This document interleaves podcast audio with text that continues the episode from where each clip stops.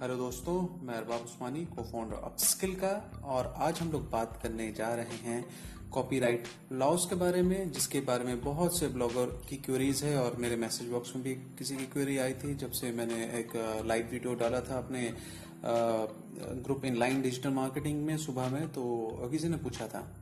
तो आप लोग इस पॉडकास्ट को बहुत ध्यान से सुनिएगा, क्योंकि ये आपकी अंडरस्टैंडिंग बहुत ज़्यादा अच्छी करेगी।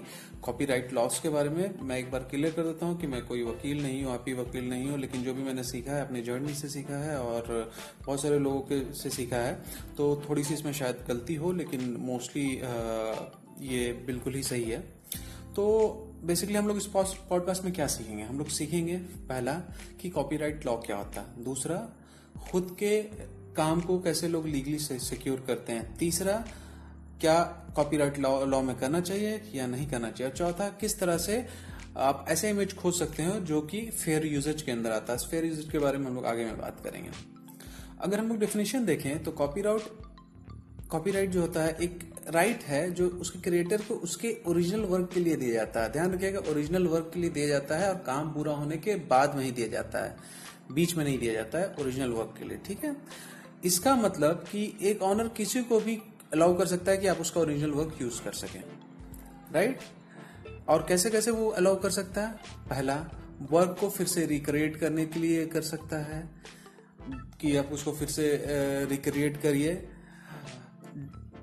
डेरिवेटिव वर्क्स होते हैं, जैसे कि एक कोई बुक है, उसकी सिक्वल लिखने के लिए, जैसे मार्वल कॉमिक्स मार्वल स्टूडियो को राइट दे के रखा है कि भाई आप उनकी कॉमिक्स का यूज़ करके नई स्टोरी बना सकते हैं, एक सिक्वल बना सकते हैं। अपने वर्क का डिस्ट्रीब्यूशन का राइट दे के जैसे, जिसको हम लोग सेल राइट भी बोलते हैं, जैसे कि सेल वगैरह करते हैं तो वो उनके वर्क का डिस्ट्रीब्यूशन का राइट होता है। और पब्लिकली दिखाने के लिए जो हम लोग करते हैं उसी के बारे में। और तीसरा कि जो कॉपीराइट ओनर होता है ना, वो अपने वर्क का लीगल टर्म जो है वो चेंज कर सकता है। इसका मतलब कि किसी, इस क्या होता है? किसी को रिक्रिएट करने में दिया सकता है, किसी को उसका सेक्वल बना सेक्वल बनाने के लिए दिया जा सकता है, किसी को वर्क डिस्ट्रीब्यूशन के लिए जा सकता है, या किसके, किसी के साथ वो टर्म्स को चेंज भी किया जा सकता है। तो बेसिकली अगर हम लोग अगर हम लोग इस टर्म को इस चीज़ को देखें तो हम लोग को यही चीज़ समझ में आता है।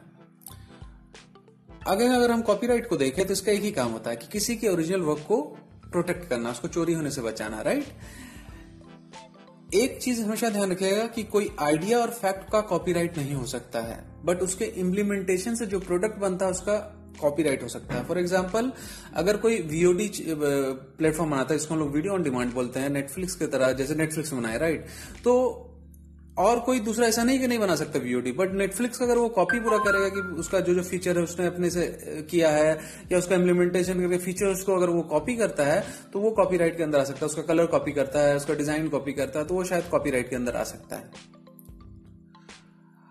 एक बात ध्यान रखिएगा कि कॉपीराइट हमेशा नहीं रहता क्रिएटर के पास। क्रिएटर के मरने के सत्तर साल के बाद वो फ्री हो जाता है। फॉर एग्ज़ाम्पल कि शर्लॉक होम्स की जितनी भी बुक है ना, उसको लोग, बहुत सारे वर्जन है जिसको कॉपीराइट फ्री है, उसको लोग छापते भी है। इतनी सारी ज़्यादा जो अब डिस्ट्रीब्यूशन मिलती है कैसे मिलती छोटी छोटी मीडिया और, वो कॉपीराइट फ्री हो चुकी क्योंकि अठारह सौ समथिंग में उनका डेथ हो चुका है आर्थर कर्नल डॉयल का। तो वो कर सकते हैं। तो दोस्तों, अभी तक हम लोग ने जाना कि क्या जाना? कॉपीराइट ओरिजिनल वर्क के लिए होता है? बी ये लोगों को ओरिजिनल वर्क की चोरी करने से बचाता है। सी क्रिएटर के देखते के सत्तर साल के बाद ये फ्री हो जाता है। डी क्रिएटर इसको पार्शली या पूरे अपने मरने से पहले पब्लिक डोमेन को दे सकता है। ये भी है। और ई कॉपीराइट वायलेशन में आपको फाइन होती है और जेल भी हो सकती है, जो भी जो कि लॉ कहता है। बट ये सब होने के बाद भी कॉपीराइट होने के बाद भी, यहाँ पे तीन एक्सेप्शन होते हैं कॉपीराइट लॉ में, जिसको यूज़ करके कॉपीराइट चीज़ों को आप यूज़ कर सकते हैं, बिगर परमिशन लिए ऑथर के। पहला होता है फेस टू फेस इंस्ट्रक्शन दूसरा होता है वर्चुअल इंस्ट्रक्शन तीसरा होता है जो सबसे फ़ेमस है फेयर यूजेस दोस्तों फेयर यूजेस को फेयर यूज़ का fair use not fair use का फेयर यूज़ का एक विकीपीडिया का पेज है उसको बहुत ज़्यादा इन्फॉर्मेटिव है। उसको जाके एक बार आप लोग देखिए विकीपीडिया में क्या पेज लिखा पेज में क्या लिखा है मैं उसको सजेस्ट करूँगा।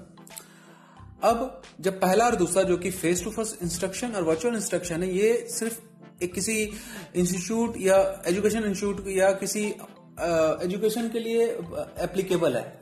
जैसे कि आ, कोई ऑनलाइन एजुकेशन करता है या ऑफलाइन एजुकेशन करता है तो वो कॉपीराइट मटेरियल को यूज़ कर सकता है अपने चीज़ों को एक्सप्लेन करने के लिए। फॉर एग्ज़ाम्पल अगर हम अपस्किल का क्लास लेते हैं तो अपस्किल क्लास में अगर मेरे पास कोई केस स्टडी आती है, जैसे कि पेप्सी की तो हम उस केस स्टडी को यूज़ कर सकते हैं विदाउट टेकिंग एनी मतलब कि कोई भी हमको लेने का ज़रूरत नहीं है राइट का, भाई हमको राइट दो तो करो, उनके परमिशन के बगैर भी हम यूज़ कर सकते हैं।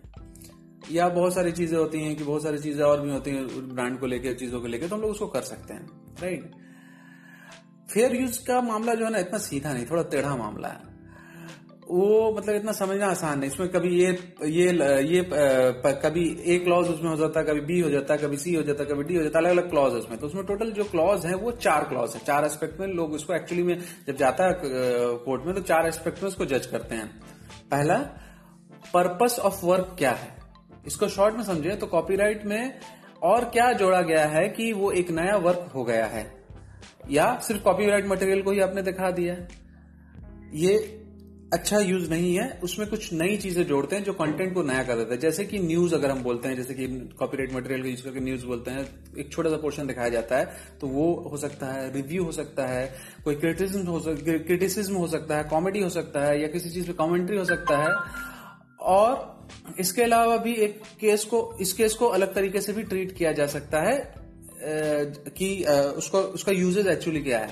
दूसरा होता बी होता है कॉपीराइट वर्क का नेचर क्या है? इसका मतलब कि इसमें क्लेम किया जाता है कि भाई ये वर्क फैक्चुअल है कि फिक्शन है? फैक्चुअल होगा तो ऑफ़ कोर्स कॉपीराइट नहीं हो सकता है। तो उसके बेसिस पे इसको रखा जाता है। तीसरा कितने अमाउंट में यूज़ किया गया इसका मतलब कि कितनी ज़्यादा मात्रा यूज़ की फॉर एग्ज़ाम्पल कोई वीडियो है तो उसका कितना वीडियो आपने यूज़ किया कॉपीराइट में?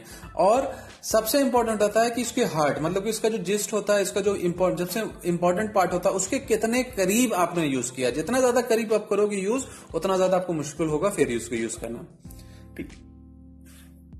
डी ओरिजिनल मार्केट में इस, इसको अगर हम लोग यूज़ करते हैं तो क्या इफ़ेक्ट करता है? फॉर एग्ज़ाम्पल जैसे यूट्यूब में बहुत सारे ट्रेलर रिएक्शन राइट वो फेयर यूज़ मोस्टली यूज़ करते हैं, क्योंकि अगर हम एक क्लॉज देखें तो पर्पस क्या है वाला चीज़ देखें तो उसके हिसाब से वो एक नया कंटेंट क्रिएट कर रहे हैं यूट्यूब यूट्यूब केस में एक नया कंटेंट क्रिएट कर रहे हैं, क्योंकि उस ट्रेलर पर रिएक्शन दे रहे हैं। But at the same time वो ट्रेलर पर रिएक्शन देने के कारण, वजह से जो दूसरा क्रिएटर है, उसके इसमें व्यूज़ कम हो जाएँगे, क्योंकि व्यूज़ स्प्लिट हो। जो ऑलरेडी एक बार ट्रेलर में देख चुका वो दोबारा यहाँ पे आके देखेगा नहीं। तो यहाँ पे क्या होगा कि ओरिजिनल मार्केट में इसका इफ़ेक्ट पड़ के उसका रेवेन्यू शायद नीचे गिर जाए। तो इस क्लॉज की वजह से फिर यूजेस आप यूज़ नहीं कर सकते, वो कोई भी क्लेम कर सकता है उस चीज़ों पे। तो ऑल्दो आप लोग ए में यूज़ कर सकते पर्पज ऑफ़ वर्क में नया कंटेंट क्रिएट कर रहे हैं बट डी जो इसका है, जो इसका मार्केट इफ़ेक्ट है, उसके हिसाब से आप यूज़ नहीं कर सकते अब दोस्तों हम लोग आते हैं क्रिएटिव कॉमन पे। और क्रिएटिव कॉमन क्या है? 2000 में एक बंदा था लॉरेंस लेसिंग नाम का। उन्होंने एक नॉन प्रॉफिट ऑर्गेनाइजेशन बनाया। बोला कि भाई कॉपीराइट का बड़ा इशू हो गया है, हम लोग कुछ कुछ चीज़ों में रिस्ट्रिक्शन रखेंगे, लेकिन हमको सब, सारी चीज़ें फ्री देंगे। तो आइडिया उनका ये था कि रिस्ट्रिक्शन के साथ यूज़ करने के लिए दिया जाए कॉपीराइट मटेरियल इससे जो ओरिजिनल ऑथर है, उनको भी एट्रीब्यूट मिले, उनको भी मिले कि भाई इनका ओरिजिनल वर्क है, इनको भी लोग जाने और साथ में जिसको यूज़ करना वो यूज़ करें। तो इसको अगर हम डिवाइड करेंगे तो ये चार तरीके का होता है। पहला एट्रीब्यूशन अगर ओरिजिनल क्रिएटर परमिशन देगा तो ही यूज़ कर सकते हैं। परमिशन का लेवल होता है। एट्रीब्यूशन मतलब कि वो या तो अपना नाम यूज़ करने बोल सकता है, या बोलता है, लोगो मेरा यूज़ करो, या जहाँ पे ऑनलाइन आप अपलोड करो तो वहाँ मेरा नाम डालो, कुछ भी वो कर सकता है। इसमें एक और होता है CC zero creative common zero तो उसमें हम लोग बाद में आएँगे।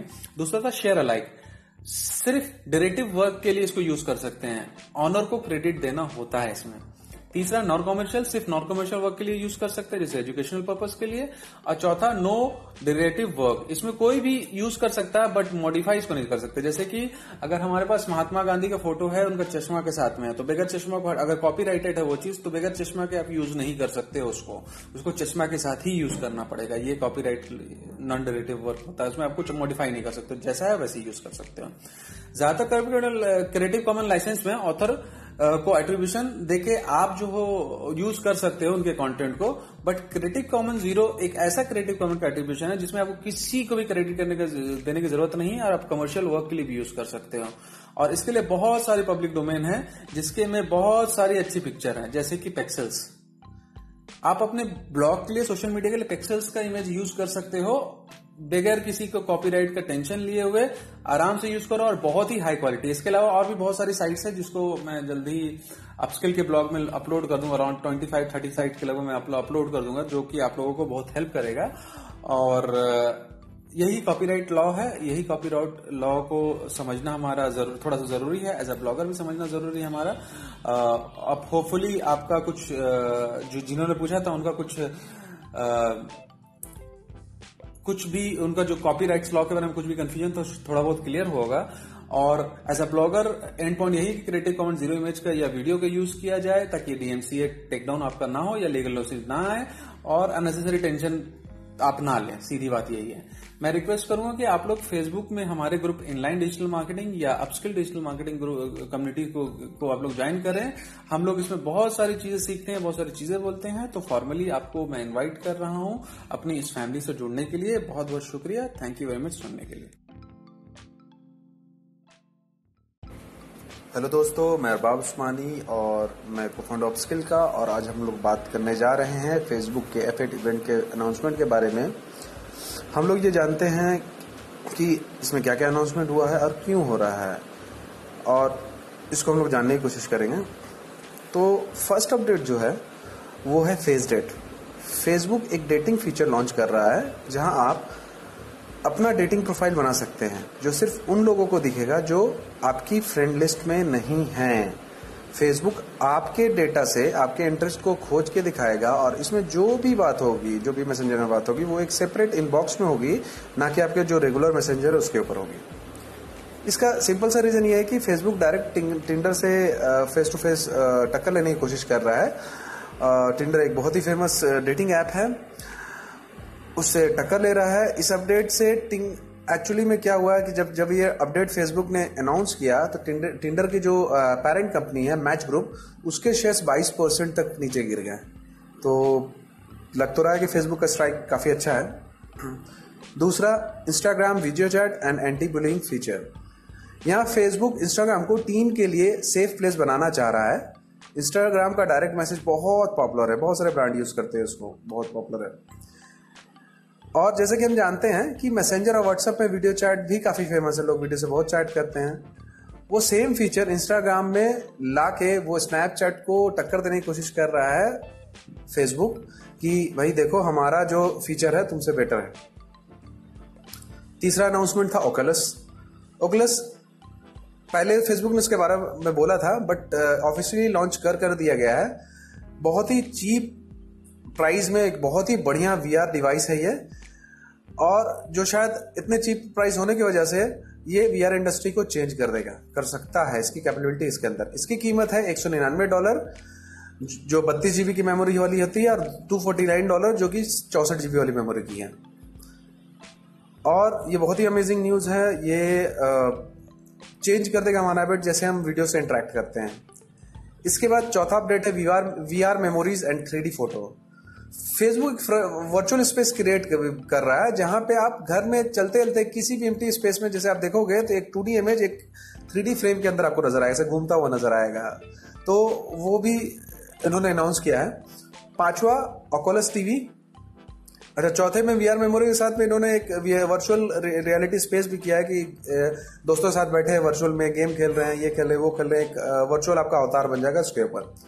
फिर पांचवा आप आते हैं ऑकुलस टीवी पे आते हैं। ऑकुलस टीवी अपने वी आर किट में, देखिए वी आर टी किट में और नॉर्मल जो गूगल का जो कार्ड कार्डबोर्ड उसमें फ़र्क क्या होता है कि वी आर किट में अपना खुद का स्क्रीन होता है और गूगल का जो ये होता है गूगल का जो कार्डबोर्ड है, उसमें क्या होता है, आपको अपने मोबाइल ठूसना पड़ता है घसाना पड़ता है, आप आईफोन घुसाओ या अपना कोई मोबाइल मोबाइल घुसाओ तो उसमें आपको डालना पड़ता है। तो ऑकुलस में स्क्रीन इनबिल्ट है और ये अपने वी आर किट में एक टीवी का फीचर दे रहा है, जिसमें अभी फ़िलहाल फेसबुक वॉच जो फेसबुक टीवी के नाम से ही फ़ेमस है, वो अवेलेबल होगा बट फ्यूचर में Netflix Amazon Prime ALT Balaji Adda Times ये सब भी इसमें आ सकते हैं।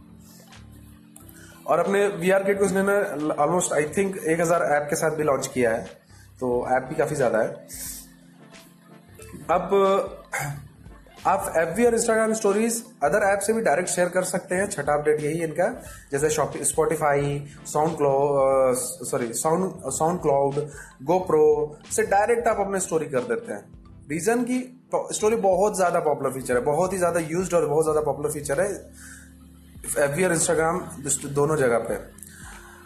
और FB से स्नैपचैट को बीट करने की कोशिश कर रहा है कि भाई कैसे बीट किया जाए तो नए नए तरीके खोज रहा है तो ये भी एक नया तरीका है। इसके बाद इन्होंने अनाउंस किया था, सातवां जो अपडेट है कि WhatsApp 450 million stories user stories जो है, के यूज़र जो है 450 मिलियन डेली के हैं डेली के महीने के नहीं डेली के हैं। अगर इसको सही से देखें तो ये दोगुना है इंटायर स्नैपचैट के यूज़र काउंट को भी जोड़ दिया जाए तो। इसके अलावा व्हाट्सएप स्टिकर और ग्रुप कॉलिंग वीडियो फीचर भी लेके आ रहा है। इसका भी अनाउंसमेंट हुआ है। आठवां अनाउंसमेंट था कि मैसेंजर के डिज़ाइन में इन्होंने चेंज कर रहे हैं और इसको और सिंप्लीफाई करने की कोशिश कर रहे हैं। ऑल्सो इसमें ट्रांसलेशन ऐड कर रहे हैं। मुझे लगता है कि ट्रांसलेशन उन्होंने इसलिए ऐड किया क्योंकि गूगल अभी लास्ट दो महीना पहले अपने वॉइस असिस्टेंट को मल्टीलिंगुअल किया है। और इसके अलावा फेसबुक ये भी चाहता है कि लैंग्वेज बैरियर खत्म हो, कोई चाइनीज़ और कोई इंडियन बैठे हैं तो दोनों में आपस में बात कर सके ट्रांसलेशन के थ्रू तो शायद इसके लिए भी ये कर रहा है, अपना यूज़र बेस को एक्सपेंड कर रहा है। डिज़ाइन के लिए क्लीनर डिज़ाइन के लिए, जैसे कि मैंने बोला, ये अपने एफ़ वी कैमरा और गेम्स के टाइप को या तो मिनिमाइज कर देगा या तो रिमूव कर देगा। ताकि जो इनके पूरे के पूरे डिज़ाइन है, वो मेसी ना हो, बहुत क्लियर डिज़ाइन हो। नौ अपडेट डेवलपर के लिए है। फेसबुक अपने ऐप रिव्यू प्रोसेस को फिर से ओपन कर रहा है।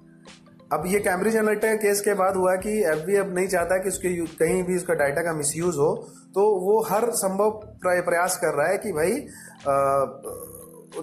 कि ऐसा ना हो, कहीं से लीक ना हो। तो रिव्यू प्रोसेस ऑन करने से क्या होगा कि फीडबैक यूज़र फीडबैक से उनको पता चल जाएगा कि क्या क्या डेवलपर फीडबैक यूज़र फीडबैक से पता चल जाएगा। और दसवां जो है, ये क्लियर हिस्ट्री फीचर लेके आ रहे हैं। ये एक नया फीचर है जिसको यूज़ करके यूज़र अपने डेटा को डिलीट कर सकते हैं जो दूसरे वेबसाइट द्वारा कलेक्ट किए गए हैं।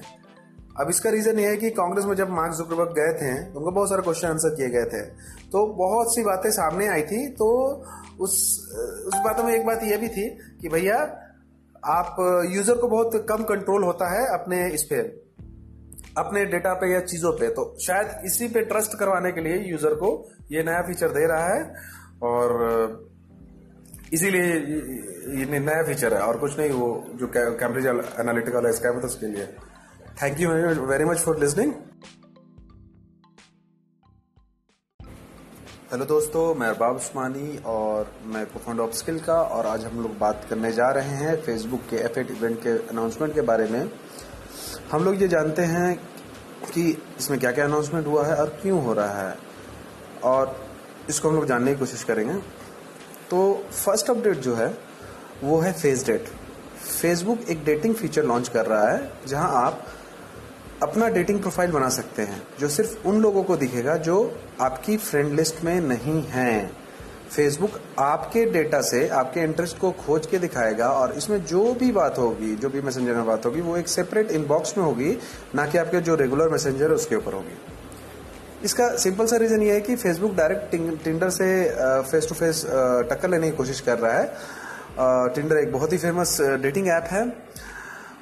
उससे टक्कर ले रहा है। इस अपडेट से टिंग एक्चुअली में क्या हुआ है कि जब जब ये अपडेट फेसबुक ने अनाउंस किया तो टिंडर टिंडर की जो पेरेंट कंपनी है मैच ग्रुप उसके शेयर्स 22 परसेंट तक नीचे गिर गए तो लग तो रहा है कि फेसबुक का स्ट्राइक काफ़ी अच्छा है। दूसरा Instagram video chat and anti bullying feature यहाँ फेसबुक इंस्टाग्राम को टीम के लिए सेफ़ प्लेस बनाना चाह रहा है। इंस्टाग्राम का डायरेक्ट मैसेज बहुत पॉपुलर है। बहुत सारे ब्रांड यूज़ करते हैं उसको बहुत पॉपुलर है। और जैसे कि हम जानते हैं कि मैसेंजर और व्हाट्सएप में वीडियो चैट भी काफ़ी फ़ेमस है। लोग वीडियो से बहुत चैट करते हैं। वो सेम फीचर इंस्टाग्राम में ला के वो स्नैपचैट को टक्कर देने की कोशिश कर रहा है फेसबुक कि, भाई देखो, हमारा जो फीचर है, तुमसे बेटर है। तीसरा अनाउंसमेंट था ओकलस ओकलस पहले फेसबुक ने इसके बारे में बोला था बट ऑफिशियली लॉन्च कर कर दिया गया है। बहुत ही चीप प्राइस में एक बहुत ही बढ़िया वीआर डिवाइस है ये। और जो शायद इतने चीप प्राइस होने की वजह से ये वीआर इंडस्ट्री को चेंज कर देगा, कर सकता है इसकी कैपेबिलिटी इसके अंदर। इसकी कीमत है एक सौ निन्यानवे डॉलर जो बत्तीस जीबी की मेमोरी वाली होती है, और टू फोर्टी नाइन डॉलर जो कि चौसठ जीबी वाली मेमोरी की है। और ये बहुत ही अमेजिंग न्यूज़ है। ये चेंज कर देगा हमारा हैबिट जैसे हम वीडियो से इंटरेक्ट करते हैं।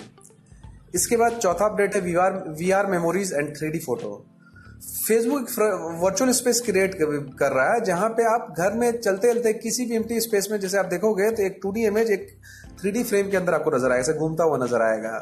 तो वो भी इन्होंने अनाउंस किया है। पांचवा ओकोलस टीवी अच्छा चौथे में वीआर मेमोरी के साथ में इन्होंने एक वर्चुअल रियलिटी स्पेस भी किया है कि दोस्तों के साथ बैठे हैं वर्चुअल में गेम खेल रहे हैं, ये खेल रहे हैं, वो खेल रहे हैं, एक वर्चुअल आपका अवतार बन जाएगा उसके ऊपर। फिर पांचवा आप आते हैं ऑकुलस टीवी पे आते हैं। ऑकुलस टीवी अपने वी आर किट में, देखिए वी आर किट में और नॉर्मल जो गूगल का जो कार्डबोर्ड उसमें फ़र्क क्या होता है कि वी आर किट में अपना खुद का स्क्रीन होता है। और गूगल का जो ये होता है गूगल का जो कार्डबोर्ड है, उसमें क्या होता है, आपको अपने मोबाइल ठूसना पड़ता है घसाना पड़ता है। आप आईफोन घुसाओ या अपना कोई मोबाइल मोबाइल घुसाओ तो उसमें आपको डालना पड़ता है। तो ऑकलस में स्क्रीन इनबिल्ट है। और ये अपने वी आर किट में एक टीवी का फीचर दे रहा है, जिसमें अभी फ़िलहाल फेसबुक वॉच जो फेसबुक टीवी के नाम से ही फ़ेमस है, वो अवेलेबल होगा बट फ्यूचर में Netflix Amazon Prime ALT Balaji Addatimes ये सब भी इसमें आ सकते हैं। और अपने वी आर किट को उसने ऑलमोस्ट आई थिंक एक हज़ार ऐप के साथ भी लॉन्च किया है तो ऐप भी काफ़ी ज़्यादा है। अब आप एफ़ और इंस्टाग्राम स्टोरीज अदर ऐप से भी डायरेक्ट शेयर कर सकते हैं। छठा अपडेट यही इनका। जैसे Spotify sound clo sorry sound SoundCloud GoPro से डायरेक्ट आप अपने स्टोरी कर देते हैं। रीजन की स्टोरी बहुत ज़्यादा पॉपुलर फीचर है, बहुत ही ज़्यादा यूज़ और बहुत ज़्यादा पॉपुलर फीचर है एफ़ और इंस्टाग्राम दोनों जगह पे। और FB से स्नैपचैट को बीट करने की कोशिश कर रहा है कि भाई कैसे बीट किया जाए तो नए नए तरीके खोज रहा है। तो ये भी एक नया तरीका है। इसके बाद इन्होंने अनाउंस किया था, सातवां जो अपडेट है, कि WhatsApp 450 million stories user stories जो है, के यूज़र जो है 450 मिलियन डेली के हैं डेली के महीने के नहीं डेली के हैं। अगर इसको सही से देखें तो ये दोगुना है इंटायर स्नैपचैट के यूज़र काउंट को भी जोड़ दिया जाए तो। इसके अलावा व्हाट्सएप स्टिकर और ग्रुप कॉलिंग वीडियो फीचर भी लेके आ रहा है। इसका भी अनाउंसमेंट हुआ है।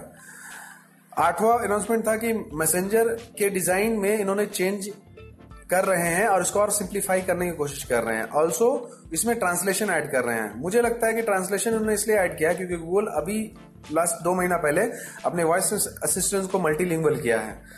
और इसके अलावा फेसबुक ये भी चाहता है कि लैंग्वेज बैरियर खत्म हो, कोई चाइनीज़ और कोई इंडियन बैठे तो दोनों में आपस में बात कर सके ट्रांसलेशन के थ्रू तो शायद इसके लिए भी ये कर रहा है, अपना यूज़र बेस को एक्सपेंड कर रहा है।